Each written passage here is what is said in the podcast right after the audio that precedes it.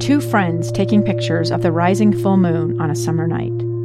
Two teenage kids doing what teenage kids do. When a stranger with a gun and a death wish changed everything. It was violent, it was senseless, and I will never understand it. I will never accept it. I'm Amy Donaldson, and unfortunately, we're all too familiar with stories about how violence shatters lives.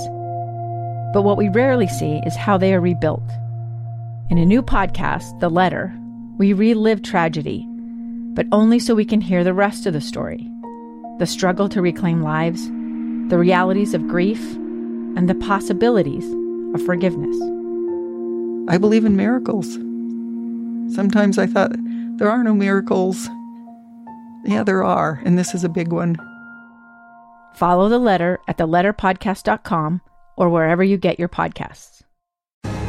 Inside Sources. Inside Sources. Inside Sources. Where KSL offers Utah deeper insights on the news. Host Boyd Matheson divides rage from reason and elevates the conversation on issues crucial to our community. On KSL News Radio 102.7 FM and 1160 AM. We are going to crisscross a couple of topics here in a quick roundup section uh, that can really be best epitomized by fireworks, real rockets, and something that may catch fire and explode when it comes to big tech. Uh, but we're going to start with fireworks first because that's uh, the local issue and uh, one that's coming up with the 4th of July weekend coming up uh, in terms of fireworks, fireworks being banned, safety, drought, heat fire, uh, and all of those things that we all need to, to step forward. And of course, there has been some confusion in terms of uh, what cities, what mayors, what governors, uh, who can do what when it re- comes to banning or restricting fireworks. And uh, KSL News Radio's Paul Nelson uh, spoke today with Draper Mayor Troy Walker. Uh, who explained why he thinks he can't, in terms of having the authority to outright ban fire- fireworks in his area?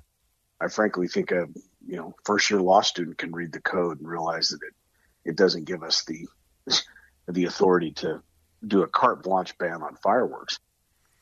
Uh, Draper Mayor Troy Walker uh, went on to say, "Here's uh, here's something maybe you got to do instead." My plan is I got my restrictions and I am going to enforce it. Uh, very important. So the restrictions that he does have in place, he's going to make sure those are enforced. Uh, and so vital. Uh, we do encourage everyone to to just step back a little bit, do the real good assessment, make sure uh, that we're following uh, the restrictions that have been put in place, and remember that just because you can does not mean you should. Uh, when it comes to fireworks, especially uh, with the kind of conditions we have on the ground here in the state of Utah this year, and so take take time, take pause. Uh, it's all worth stepping back and just rethinking. If ever there was a time to think again about lighting off fireworks, uh, this is it. Uh, and so that's an important one. So we're going to go from those uh, rockets, bottle rockets, and uh, other fireworks that we can set off uh, to actual rockets. just moments ago, President Biden made an appearance after meeting with the new Israeli president uh, Rivlin, uh, who is the president, again, not the prime minister. Uh, and they talked about uh, rockets that actually did go off. Uh, yesterday, President Biden ordered two airstrikes in Syria and one in Iraq uh, over the weekend to counter Iranian backed militia group. and I want to go through this a little bit because the president has been very forceful, very specific in terms of how he carried this out, what power he used to do that. Uh, and so I want to go to uh, Trita Parsi, who's from Georgetown University. He spoke to The Hill, uh, thehill.com, about uh, his opposition to using what the president has been citing, Article 2 in the Constitution, uh, to uh, have this military action. It does raise a bigger question. If we're using Article 2 for self defense, that is only valid to the point that the United States is there. And should the United States even be there in the first place? Again, the Iraqis did ask the United States to leave. Uh, the Iraqi parliament voted for the U.S. forces to leave the country. So why are we there? We have not been asked by the government to stay. Uh, certainly, the Syrian government has not asked the United States to stay. So what are we there? Are we there to protect ourselves? Uh, I mean, are we in a situation in which U.S. troops have to be in Iraq to protect other U.S. troops? That becomes just a bizarre fallacy. Uh, really interesting insight there. Uh, I want to continue on with this uh, conversation with uh, Trita Parsi from Georgetown University. Uh, he argues that it's just not a good idea to, to call these Iranian backed groups. That is a major simplification. Many of these groups are quite independent. They are supported by the Iranians, but to just reduce them to groups that do whatever Iran wants them to do is, is quite inaccurate because it takes away a lot of their own agency. It takes away a lot of their own uh, Iraqi nationalism that doesn't want to have U.S. troops in that country. So it's a really interesting conversation, uh, and a lot of this uh, goes back to Congress, as a lot of things do. Uh, they have ceded and uh, abdicated so much of their authority, especially when it comes to declaring war, uh, military action, military funding, uh, all of those things that are clearly the responsibility of the Congress to do. Uh, but as they continue to see that, of course, the president does have a power under the war powers under Article 2 of the Constitution. and there have been a host of things that have come since then uh, but I think we have to be very careful. This is a very slippery slope in terms of the powers.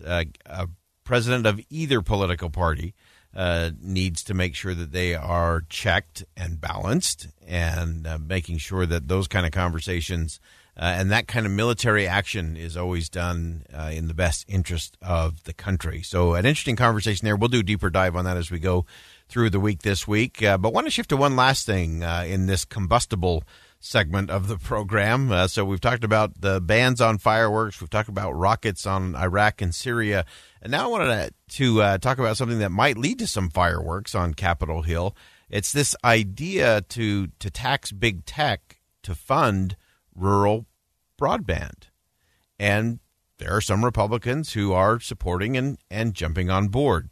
Uh, so let's go to uh, just uh, some quick sound here from uh, GOP uh, FCC Commissioner uh, Brendan Carr. This was uh, an interview with CNET. He explains why big tech should be paying more to support broadband in rural areas. Historically, when you look back at the telecom network from the Ma Bell era to the most recent past, we look at the businesses that benefit the most from a network to pay a fair share for supporting that net network. So for the traditional telephone network, we usually looked at regular businesses. So we had relatively high local and long distance fees for businesses that resulted in relatively lower charges for consumers, and that supported the build out. Well, flash forward to today, the modern network is the internet, and the businesses that are benefiting off that are big tech. So you have uh, Facebook, Amazon, Apple, Netflix, um, a lot of the streaming services that are out there. Um, and those are the entities that today are benefiting tremendously from the network. But there's been a divergence from that historic precedent of having the businesses that benefit pay for the network. And right now, big tech pays effectively nothing for the federal universal service efforts that we engage in. And that leaves consumers footing the bill for billions and billions of dollars. So I think it's time for big tech to pay its fair share. FCC Commissioner Brendan Carr uh, went on to say how we got to a place where big tech is paying essentially nothing and where we can possibly go from here.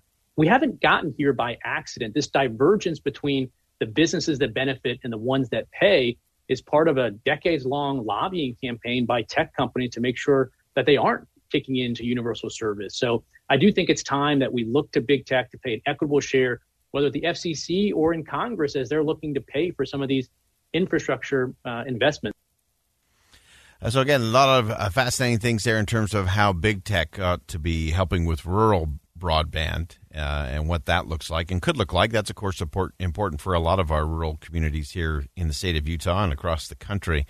So those are three pretty interesting things in terms of uh, fireworks, real fireworks, rockets uh, dropping in Syria and Iraq, and uh, potential combustibles and fireworks on Capitol Hill, trying to get big tech to engage uh, in a way that would uh, help fund some of that rural broadband and rural uh, connectivity, which is, is so important.